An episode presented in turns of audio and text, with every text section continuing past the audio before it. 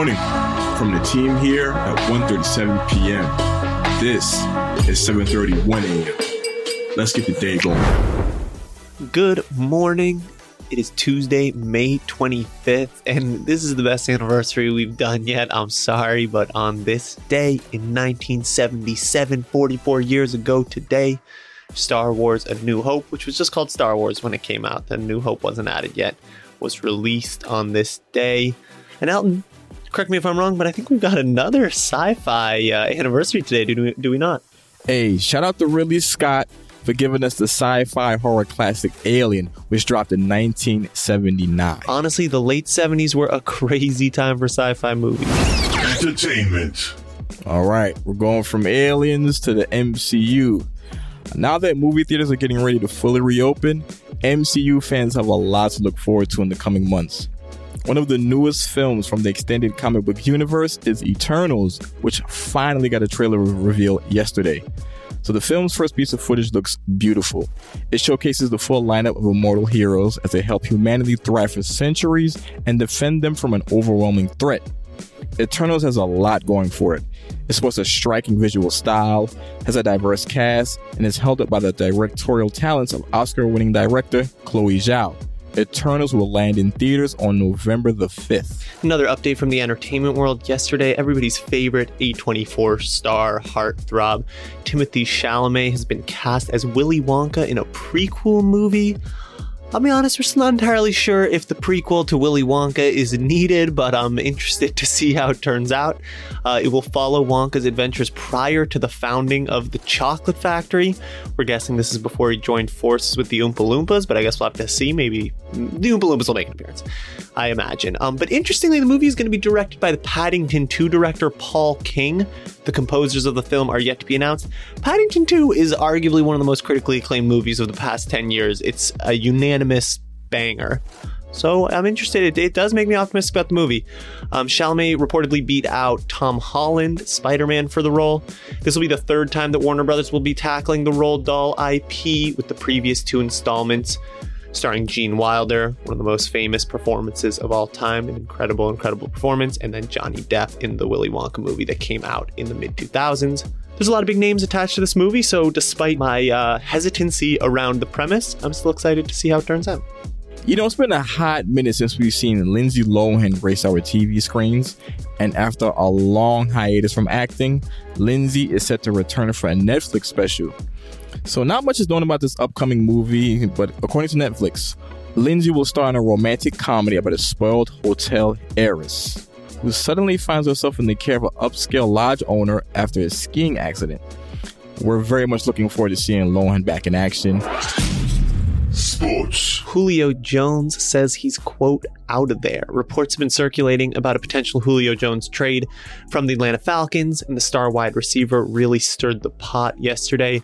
Former NFL tight end and current Fox Sports 1 host Shannon Sharpe answered a call during his Undisputed program Monday morning, where Jones was on the other line. Sharpe asked Jones bluntly if his time in Atlanta is over, to which the receiver said, I'm out of there. Now we'll wait for another potential blockbuster trade in the NFL. For right now, just rumors, but we'll keep you posted. We'll swim across the pond real quick to talk about some European proper football. The Euros are right around the corner, and the 24 nations competing have begun to name their rosters for their 2020 squads. Spain released their squad on Monday, and in a shocking twist, captain Sergio Ramos was left off by manager Luis Enrique. Ramos has battled injuries this season, but the veteran defender himself released a lengthy statement on social media after hearing the surprising news. This edition of the Euros will mark the first time a Real Madrid player hasn't been called up for a major competition in the Spanish national team's history. So interested to see this story develop, but still very excited to watch the Euros start at the beginning of June. Gaming.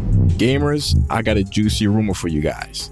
We already know Square Enix is hard at work on the 16th entry and the mainline Final Fantasy series. But a new rumor suggests that they may also have another Final Fantasy in the works. This bit of info comes straight from Fanbyte, which noted that Square Enix may be working on a game called Final Fantasy Origins. So the spin-off is said to take a more action-oriented approach. Plus, it's said to be exclusive to PS5, and eventually it'll make its way over to PC. The alpha demo for this rumored game is also rumored to be coming this summer. Let's all keep our eyes peeled for E3 to see if this rumor becomes a reality. Got another tidbit for you out of the sort of investing gaming world. Kind of hard to place this one, but a Gucci bag on Roblox sold for over $4,000 a few days ago. In a May 18th YouTube video, the user Sharkblox showed an instance of a player purchasing a Dionysus Gucci bag with Bee is the name of the uh, the bag, which was part of the Gucci Garden Experience collaboration. And so get this, the Gucci Garden Experience collaboration was sold for one hour on May 17th for 475 Robux, which is about $5.50 and then someone, this user, resold it to someone else for 350,000 Robux, which is roughly $4,115. The same purse in real life costs $3,400, which is already an insane amount for a real life purse, over $4,000 for the Roblox purse for your avatar. Players made fun of the Gucci collection when it was first released, but it's interesting to see how the tides change and how the Gucci items started to become really hyped in Roblox, and then people will spend a crazy amount of money on them. I think it's also worth noting that the bag is not an NFT, so it has no use outside of Roblox. They couldn't take this asset outside of Roblox, it only exists in there. It's just a really interesting story about how we sort of assign value to items. It's like I don't necessarily know that we can say that the purse in real life is worth $3,400. The purpose of it is just to flex in real life. So, can we really say that it's worth more? They're both just items that we assign value to. It's crazy stuff. $4,100 $4, for a purse for your avatar. There's no way to slice it though. Sounds like too much money. I'll say it. I'll say it. All right, Charlie. Appreciate all that info about the Roblox resale market. Hopefully, one day I can hop in there and you know flip some digital Jordans. Eh, see where my luck takes me. Anyway, guys, that's it for today's episode. For more details on these stories and more, head to 137pm.com or follow 137pm on all our social media platforms. We'll be back once again tomorrow, and as always, remember to stay curious.